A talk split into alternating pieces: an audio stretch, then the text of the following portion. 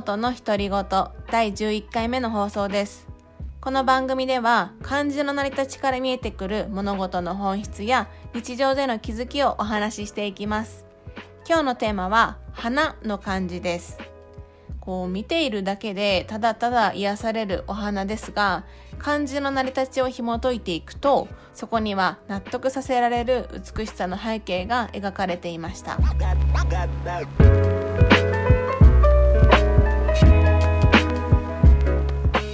お花なんですけど私ね年を重ねるにつれてだんだんお花がね好きになっていったんですよ。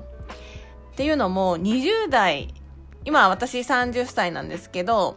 20代前半から267まではあんまりそのお花に対して興味がなかったんですよ。っていうのは、えっと、理由はシンプルで、20代前半は、まあ、家にいなかった から、お花を、こう、家で楽しむっていう時間がなかったんですね。で、まあ、28歳の頃から、家にいる時間が増えていって、まあ、そこからですかね、お花が好きに、より興味を持つようになりました。さて、で、お花の成り立ちなんですけど、上に草冠がありますよね。これはもうシンプルに、こう、ずらっと生えている野草の姿ですね。で、下は、あの、かですよね。変化のか。はい。化けるのかですね。で、これは人弁とこの火っていう字で成り立っていますけど、左は人が立った状態。で、右なんですけど、これは人の腰が曲がり始めた様子を表しているんですよ。立った状態からだんだん年を重ねるにつれて腰が曲がり始めた様子。つまり、生涯の変化を表しているんです。で、お花は、まあ植物の中でも花だけはすぐにこう姿、形が変化してしまう部分だと思うんですけど、そのつぼみから五分咲き、で満開、でしおれてしまって、やがて枯れていくと。はい。そういう変化。まあ変化のかもこの字が使われていますけど、変化をね、この花っていう字で表しているんですね。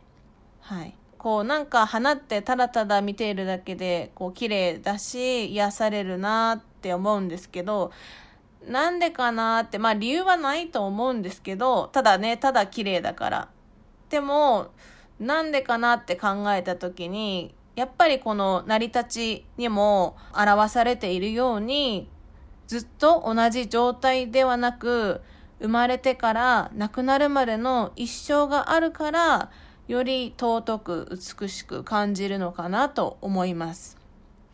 もし、その一連の変化がなく、咲いたままの状態がずっと続くなら、また違った感じ方になるのかなと思います。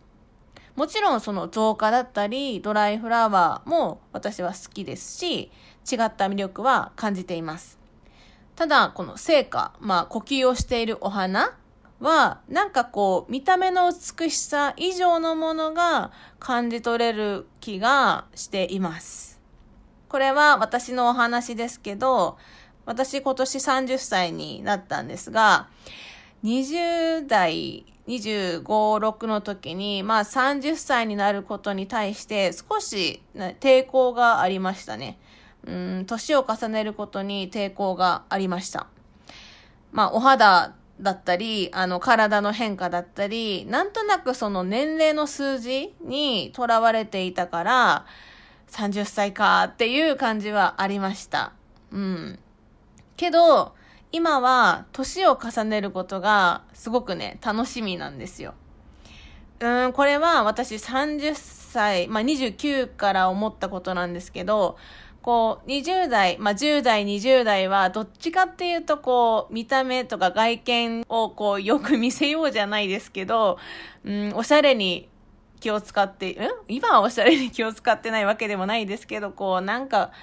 うん、見た目を磨こうっていうことで必死でしたね。うん。いろんな髪型にしてみたり、いろんなジャンルの服を試したりっていうのは本当にやってきました。うん。30になるまでは、こう、外見をどちらかというと、こう、磨いてきたというか気にしていたんですけど、やっぱりなんかこう30歳になって本当にいろんな変化がね、まあ、その体の変化ももちろん感じているんですけど、内面、精神的な変化も実は結構私感じていて、もう全然違います。うん。本当に全然違う。大きく変わりました。その、まあ、30になることに抵抗があったのも今はなく、むしろ本当にこれから1年1年がすごい年を重ねることが楽しみで、うん、っていうのも、その20代でできること、20代で気づくこともたくさんあったんですけど、30代、40代、50代って、その年齢にならないと気づけないこと、経験できないことって、もっともっとたくさんあるなと思っています。だからね、結構ワクワクしているんですよ。あと5年後の自分はどんな自分になっているかなとかっていうのは外見じゃなくてなんか人間的にどういう人間になっているかが私はすごい楽しみです。こう時々こう白髪が綺麗でこう笑った顔がくしゃっとしてあの、可愛らしいおばあちゃんを見ると、なんか素敵だなって思います。うん。なんかこう、お花も、こう、つぼみから枯れていくまでの一生が、儚くて美しいのと一緒で、うん、人間も一緒なんじゃないかなと思います。老いがあるから深みがある人間になっていけるんじゃないかと思います。はい。自然の流れに逆らわず、ただ咲き、ただ枯れていき、役目を終えて土に帰っていく。人間は植物以上の能力がたくさん備わってはいるけど、お花のようにこう欲を求めず、誰かに認められようともせず、ただ自分に与えられた役目を全うして生きていきたいなぁとお花の感じから気づかされたところで今日のお話は終わりにしたいと思います。今日も最後まで聞いていただいてありがとうございます。また次回の放送でお会いしましょう。根本美希がお送りしました。